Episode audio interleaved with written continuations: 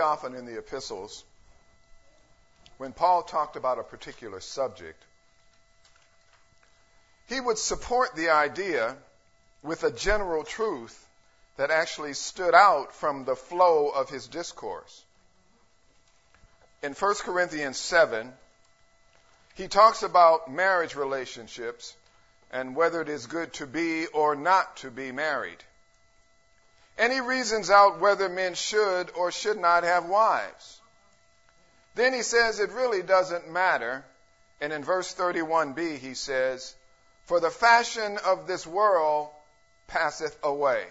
That's 1 Corinthians 7:31b. For the fashion of this world passeth away. Now, in this passage, fashion does not refer to clothing designs. That's why it's necessary that when you're reading the scripture to understand that it was originally written in Greek and it must be translated. He's not talking about clothing, clothing design. He's not talking about Gucci and all that other stuff. In this, uh, in this context, fashion in the Greek is schema, spelled S-C-H-E-M-A. S-C-H-E-M-A, pronounced schema.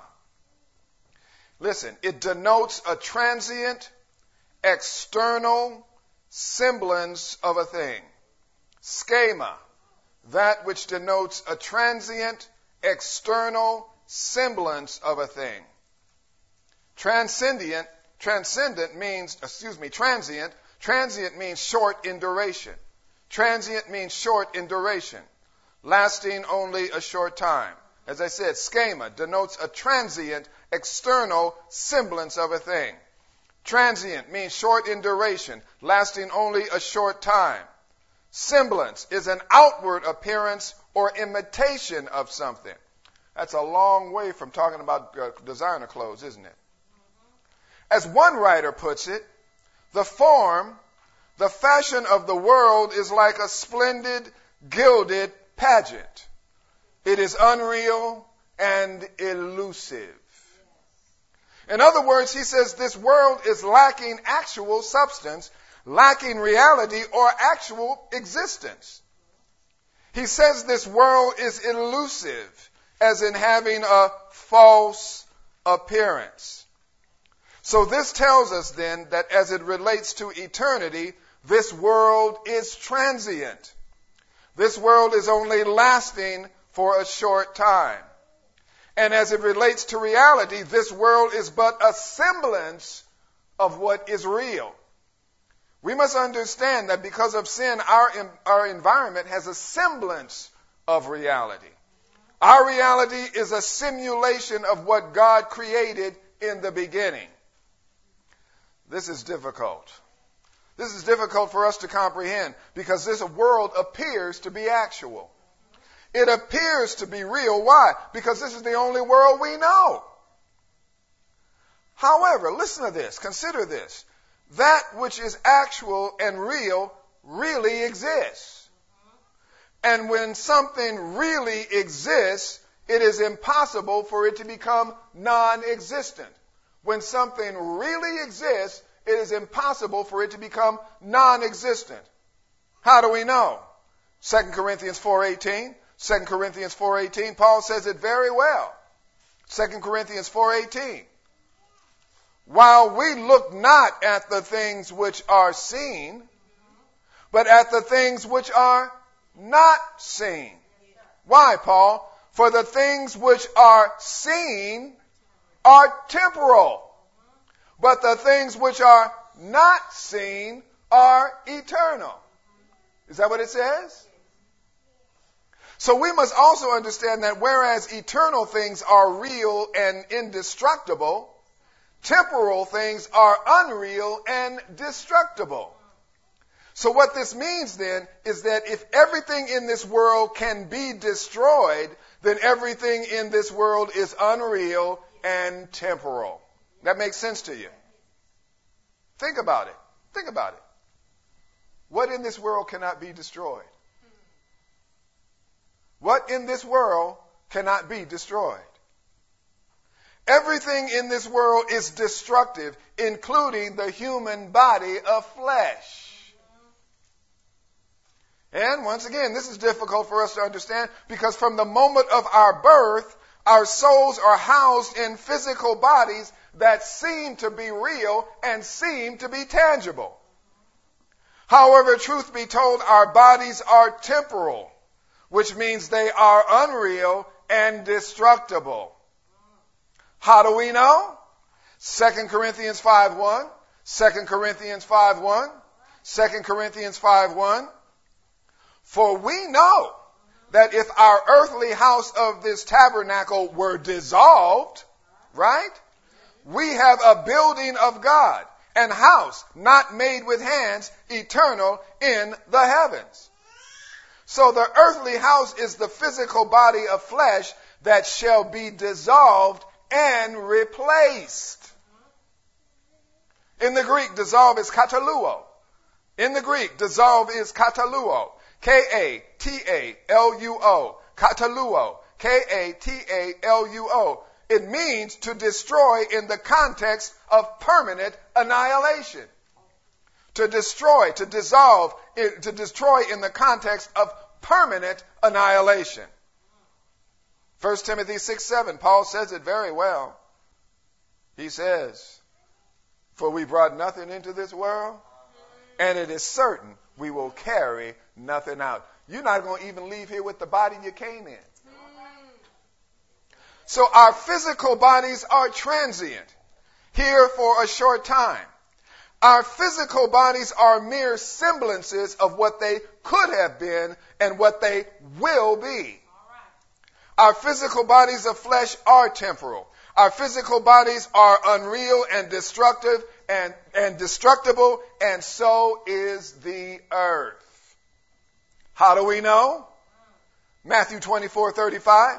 Matthew 24, 35, Jesus says it very, very well. Heaven and earth shall pass away, but my words shall not pass away. Matthew 24, 35.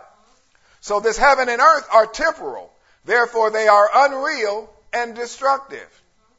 However, the word of God is prophetic and eternal. Therefore the word of God is real and indestructible. 2 Peter 3:12, 2 Peter 3:12, 2 Peter 3:12. He says the temporal heavens and the earth shall be replaced with a new with new heavens and a new earth. He says, looking for and hastening into the coming of the day of God, wherein the heavens being on fire shall be dissolved. There's that word again, dissolved. That word again, dissolved. It means permanent annihilation. He says, The heavens shall be on fire, shall be dissolved, and the elements shall melt with fervent heat. Nevertheless, we, according to his promise, look for new heavens and a new earth wherein dwelleth righteousness. So what we see here then is that the temporal heavens and the temporal earth shall be replaced with eternal heavens and an eternal earth. The, the temporal human body of flesh will be replaced with, eter- with an eternal body. And the righteousness of God and the Spirit of Christ shall dwell in them. It has to be this way. It has to be this way because righteousness is eternal. And because righteousness is eternal, it can, listen, because righteousness is eternal, it can only dwell in things that are eternal. Righteousness is eternal, therefore it can only dwell in things that are eternal. Righteousness can only dwell in things that are actual and have the potential to be righteous. Does that make sense to you? Righteousness can only dwell in things that are actual and have potential to be righteous. In other words, a potential can only actualize in an environment in which actualization is possible. The righteousness of God and the Spirit of Christ cannot actualize in the earth because the earth is temporal and destructive.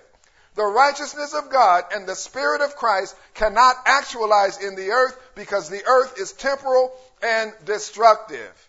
Therefore, the potential for righteousness does not exist in the earth. People want to heal the earth. Well, the earth cannot be healed because the earth is neither healable nor salvageable. Likewise, the righteousness of God and the Spirit of Christ cannot actualize in a human body of flesh because the human body is temporal and destructive. That's why your soul gets saved. Your body does not. Therefore, the potential for righteousness does not exist in human flesh. People want to heal the body. Well, the body cannot be healed because like the earth, the human body is neither healable or salvageable. Hmm. Romans 3.10, Romans 3.10, Romans 3.10.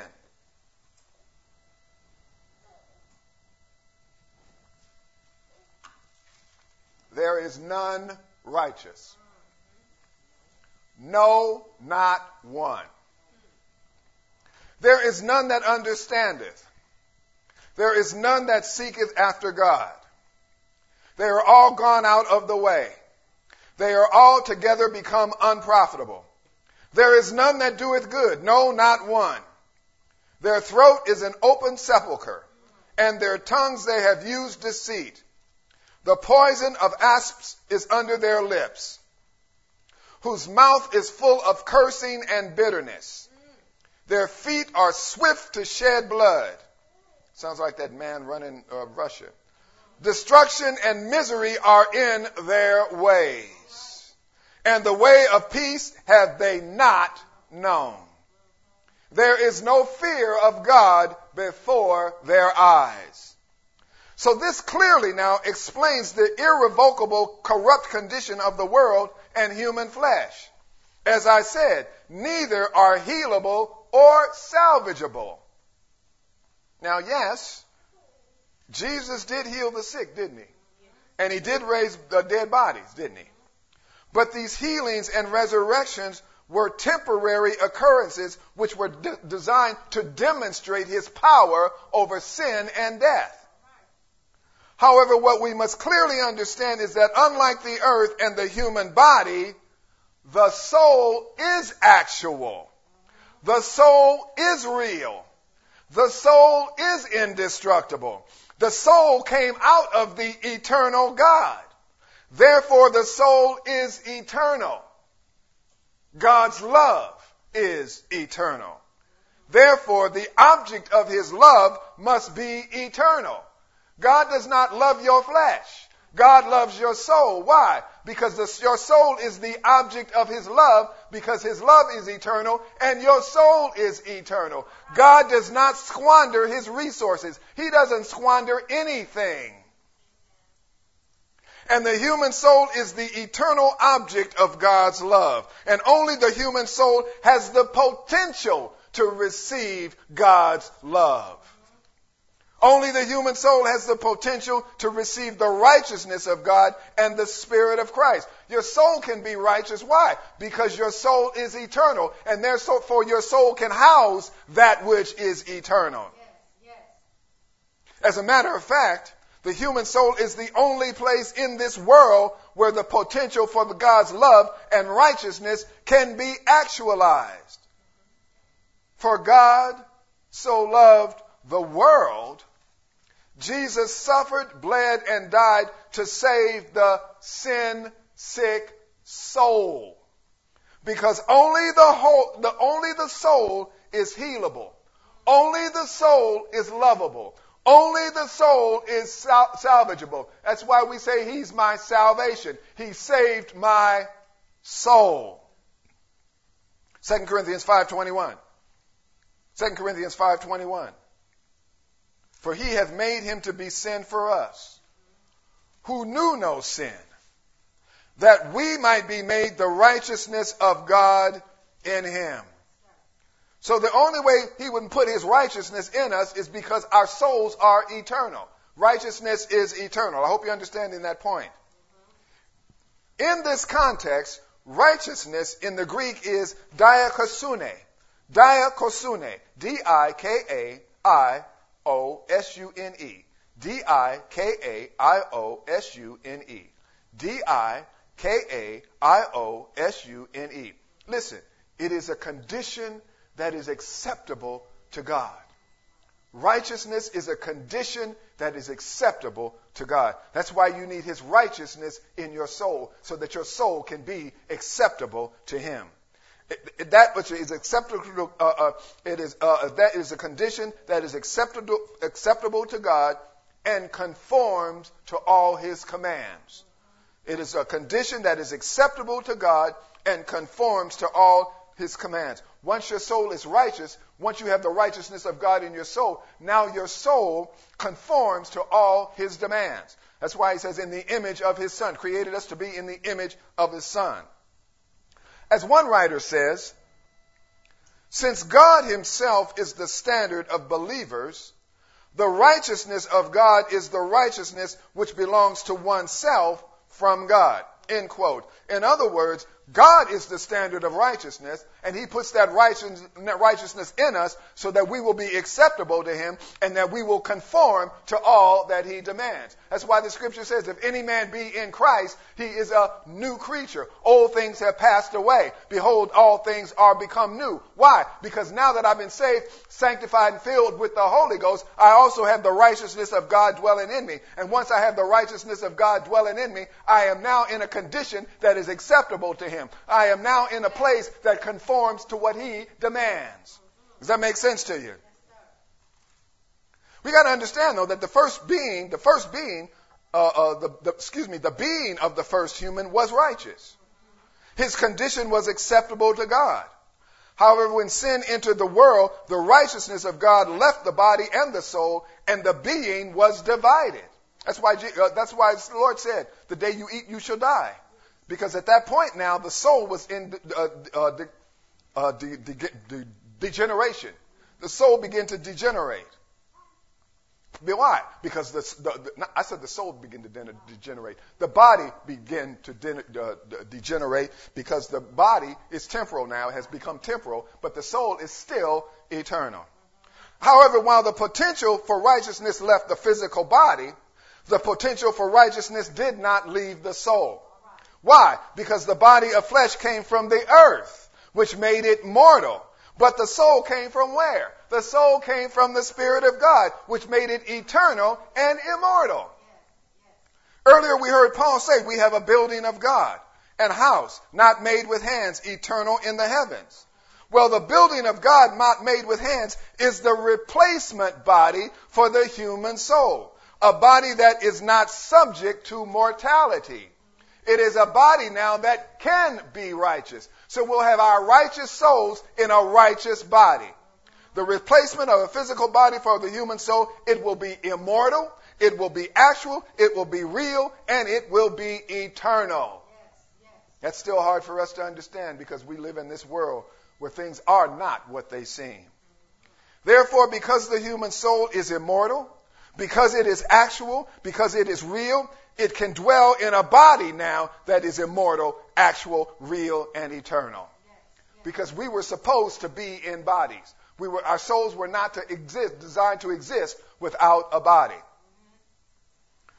Revelation 9, 6, 19, 6. Revelation 19, 6. The immortal, actual, real, eternal, and righteous body, Revelation says, it says it's like that of fine linen. Fine linen.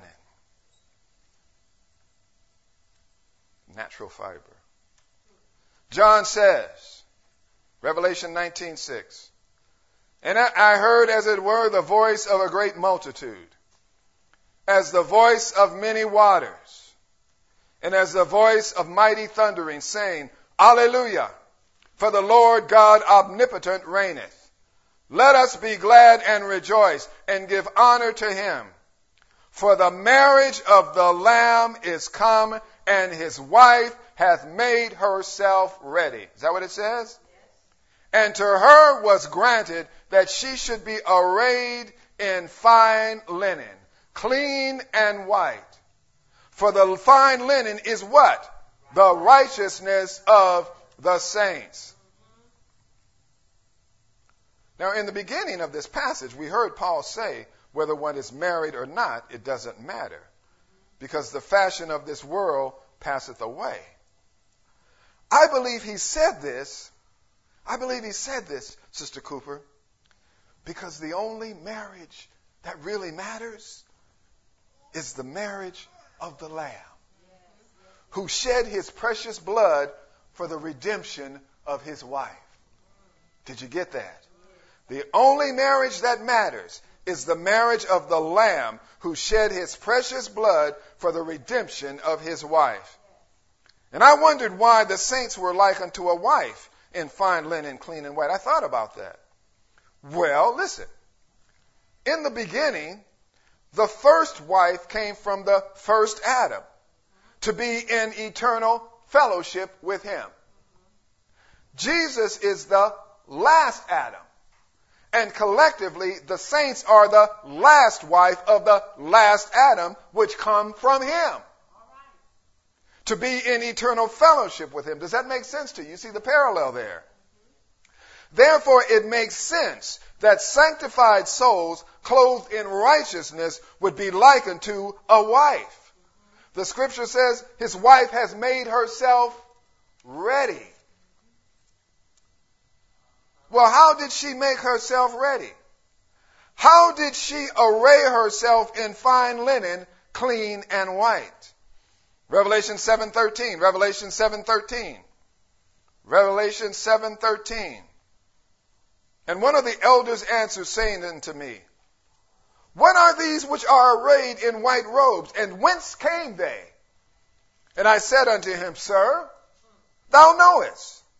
And he said to me, these are they which came out of great tribulation and have washed their robes and made them white in the blood of the Lamb. Is that what it says? Listen to this. When a human soul comes out of this world, it comes out of great tribulation. And every soul that is born of the water and born of the Spirit is also washed in the blood of the Lamb. And when a soul has been washed in the blood of the Lamb, it is now clothed in a robe that is like fine linen, clean and white. It is clothed in a robe of white, of righteousness that is like fine linen, clean and white. And this robe that is like fine linen, clean and white is the righteousness of sainthood and the covering of the Holy Ghost. This robe that is like fine linen, clean and white, is the righteousness of sainthood and the covering of the Holy Ghost. Thus, the soul is as a wife married to the Lamb. And because the soul is as a wife to be married to the Lamb, it has an invitation to the marriage supper. Revelation 19.9. Revelation 19.9. John says, an angel of the Lord saith unto me, Write, blessed are they which are called unto the marriage supper of the Lamb. Is that what it says? And he saith unto me, These are the true sayings of God. And I fell at his feet to worship him. And he said unto me, See thou not do, do it not. See thou do it not. I am thy fellow servant and of thy brethren that have the testimony of Jesus. Worship God. For the testimony of Jesus is the spirit of prophecy. The testimony of Jesus is the spirit of prophecy. So not only now is the soul a saint, clothed in white linen, clothed of, fine, clean, and white linen of righteousness, not only is the soul a saint, clothed in the fine linen, clean linen of righteousness, not only is a soul like unto the wife of the Lamb, the soul now is blessed. It has an invitation to the marriage supper of the Lamb. Why? Because the sanctified soul has the testimony of Jesus, and the testimony of Jesus is the spirit of prophecy. Now, what this tells us then is that there is a correlation between testimony and the spirit of prophecy. Between testimony and the spirit of prophecy.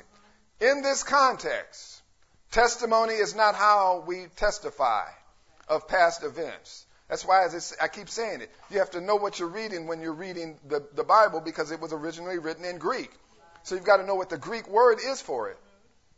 So, when he says the testimony, it is not when we stand up and testify of past events of our lives. That's not what it is. In the Greek, testimony is marturia. M A R T U R I A. M A R T U R I A. Marturia to give witness of future events. Just the opposite, isn't it? We testify about the past, but the testimony of Jesus is witness to future events. Jesus was a true prophet and he gave witness to future events. And in this context, spirit is pneuma. Spirit is pneuma, an efficient source of power. An efficient source of power. Efficient meaning functioning without waste spirit, pneuma, an efficient source of power. And when something is efficient, it functions without wasting. Doesn't waste its energy. Revelation 1-1. Revelation 1-1. Let's see what John meant when he was talking about the, the uh, testimony of Jesus. I hope you're getting something out of this. Revelation 1 1. The revelation of Jesus Christ. Is that what it says? Yes. Which God gave unto him to show him unto his servants things which must shortly come to pass. And he sent and signified it by his angel unto his servant John, who bear record of the word of God and of the testimony of Jesus Christ and all the things that he saw. So here we can see that the revelation of Jesus Christ is an uncovering of future events that shall occur. We must understand now, and when you think about it, all of the sayings in, in the Gospels, all of the sayings of Jesus in the Gospels were prophetic. Almost all of them. Uh, uh, bar maybe a few that were not. But they were all, the majority of them were all sayings were prophetic. As one writer says, and I like what he said, the testimony of Jesus is the announcement of the gospel. Listen, the apostolic preaching of Christ as determined by the apostles' testimony. The gospel, the apostolic preaching of Christ as determined by the apostles' testimony. An apostle is apostrophe S, which means talking about Jesus. Hmm. Let, let them call us a cult. I don't care. We follow the apostolic doctrine of the apostle Jesus Christ. We are the OG church. Hmm. The gospel is the prophetic revelation of that which shall come to pass according to the word of God. We heard the angel of the Lord tell John, I am thy fellow servant and thy brethren that have the testimony of Christ. So those who have the testimony of Jesus are those who have been born of the water and born of the Spirit. These are the ones who have washed their robes and made them white in the blood of the Lamb. We are the fulfillment of the testimony of Jesus. We are the fulfillment of his prophetic announcement. In other words, the spirit of prophecy has been fulfilled in us we are proof that the spirit of prophecy in the Word of God is an efficient source of power functioning without waste. Remember when the Holy Ghost swept through on Pentecost, the upper room on, Pente- on there Pentecost? It said it sat on each of them that were sitting. It sat on everybody that was in there. It didn't sit on anybody that wasn't in there, and it didn't drop on any empty spaces. Why? Because the Holy Ghost is an efficient power. It is an efficient source of power, and it functions without waste. How do we know? Isaiah 55:11. Hmm. Isaiah 55:11. The Lord says so shall my word be that goeth forth out of my mouth. It shall not return unto me void, but it shall accomplish that which I please, and it shall prosper in the thing whereto I sent it. So what we must understand is that the word of God is the spirit of prophecy. The Word of God is an efficient power that functions without waste. In other words, the testimony of Jesus is a prophetic witness of future events in which there are no superfluous words or extraneous events. Did you get that? The testimony of Jesus is a prophetic witness of future events in which there are no superfluous words or extraneous events.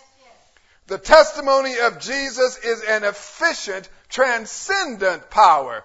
Everything that he says will happen, shall happen. Everything that he says will happen, shall happen. Two examples. I could give you, I could go on and spend another two or three hours giving you examples, but I'll just give you two. Matthew 20, 28. Jesus says, even as the Son of Man came not to minister unto, but to minister, and to give his life a ransom for many. In this passage, life in the Greek is psuche. It is soul, the essence of eternal being. Soul, the essence of eternal being. In the Greek, ransom is lutron. L-U-T-R-O-N. Lutron. Listen. To liberate many from misery and the penalty of their sins. Lutron. To liberate many from the misery and, and, and, and penalty of their sins. So thus in this, in his testimony now, Jesus prophesied that he would sacrifice the essence of his eternal being to liberate human souls from misery and the penalty of sin. And on the cross, Jesus fulfilled this prophecy. He fulfilled his testimony. Second, here's another prophetic announcement. Mark 16, 16, Brother Winston. Mark 16, 16, prophesied out of the body, of the mouth of, out of the mouth of God. He that believes and is baptized shall be saved. He that believeth not shall be damned. That's prophetic. He, he that believeth and is baptized shall be saved. He that believeth not shall be damned. That's Mark 16, 16. This was Jesus' testimony. This was his prophetic word. This was how his testimony could be fulfilled. He that believeth and is baptized shall be saved. That's how the testimony of Jesus could be fulfilled. So what this means then is that Jesus was beaten all night long to fulfill his testimony in those who believe and are baptized. Jesus was nailed to a cross to fulfill his testimony in those who believe and are baptized. Jesus was pierced in the side to fulfill his testimony in those who believe and are baptized. Jesus was laid in a borrowed tomb to fulfill his testimony in those who believe and are baptized. On the third day, Jesus resurrected to fulfill his testimony in those who believe and are baptized. Every soul baptized in the name of Jesus for the remission of their sins, and every soul that has the indwelling of the, of the Holy Ghost is guaranteed to have the testimony of Jesus and the prophetic word of God fulfilled in them. Why? Because the testimony of Jesus is the spirit of prophecy. It is an efficient source of power and it functions without waste. That's why when Jesus fed the 5,000 with them couple of fish and that bread, he said, gather it up so that none is wasted. Mm. The testimony of Jesus is a powerful prophetic word of God that shall not return unto him void. It shall accomplish what he sent him to do. And we are the accomplishments of the word of God. And because the testimony of Jesus is an eternal, efficient power, he did not squander it on this temporal earth or temporal bodies. Why? Because they are neither healable, salvageable, or lovable. The testimony of Jesus is the power, powerful prophetic word that heals the sin sick soul. The power, the testimony of Jesus is the powerful prophetic word that saves a soul with an everlasting salvation. The po- testimony of Jesus is the prophetic power of his love that is unconditionally available to every soul. The testimony of Jesus is the powerful prophetic word that takes a soul out of darkness and into his light and into his eternal kingdom. The testimony of Jesus is the powerful prophetic word that actualizes the potential for righteousness in every soul that believes and is baptized. The testimony of Jesus is the powerful prophetic word by which corruption puts on incorruption. It is the power of God by which mortality puts on immortality. The testimony of Jesus is the powerful prophetic word that seats sanctified souls in heavenly places. The testimony of Jesus is the powerful prophetic word that will not actualize in this temporal world, but shall be in the eternal world, shall be in us, and it'll be a world without end. By the testimony of Jesus, we are the righteousness of God. By the testimony of Jesus, we are the saints of the Most High. By the testimony of Jesus, we have peace. By the testimony of Jesus, we have joy. By the testimony of Jesus, we have the righteousness. By the testimony of Jesus, we have the love of God. By the testimony of Jesus, we belong to Him. By the testimony of Jesus, we are the called according to His purpose. By the testimony of Jesus, He will never leave us or never forsake us. Hallelujah. Hallelujah. Glory to your name. Glory to your name. The testimony of Jesus is the powerful prophetic word by which the dead in Christ shall rise, and those who remain shall be caught up in the air to meet him. Oh, the testimony of Jesus. Where would we be without the testimony of Jesus? Hallelujah. Glory to his name. Oh, bless his name, saints. Where would we be without the testimony of Jesus? Where would we be? We would be lost without the testimony of Jesus. We would be blind without the testimony of Jesus. We would be destined for hell without the testimony of Jesus. Oh, give him some praise. Hallelujah. Hallelujah. Testimony of Jesus is the powerful prophetic word that says, Heaven and earth shall pass away, but my word shall not pass away. 1 John 2:17 echoed the prophetic testimony of Jesus. The world passeth away, but he that doeth the will of God abideth forever. The world passeth away, but he that doeth the will of God abideth forever. One day, this temporal world shall be gone. But those who do the will of God, who are they? Those are the ones who are born of the water and born of the Spirit. The ones who have washed their robes in the blood of the Lamb. Mm.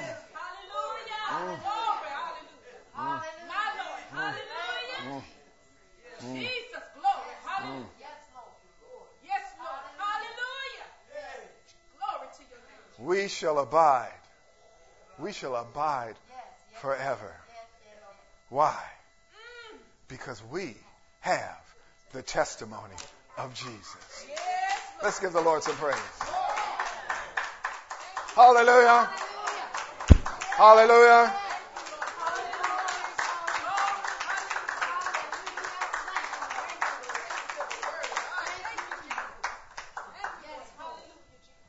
Jesus, we thank you for your testimony. Yes, Lord. Thank you, Jesus. We are the fulfillment of your prophetic power. You, you, sent, you sent your word to heal us and to deliver us from destruction. Hallelujah. And we stand here healed and delivered. Yes, yes, Lord. Thank you, Jesus. Thank you, Lord. Thank you, Jesus. Thank you, Jesus, for this word. Thank you, Anyone in need of prayer this morning? Anyone in need of prayer? Thank you, Father. All right. Thank you, Lord Jesus. Any questions or comments?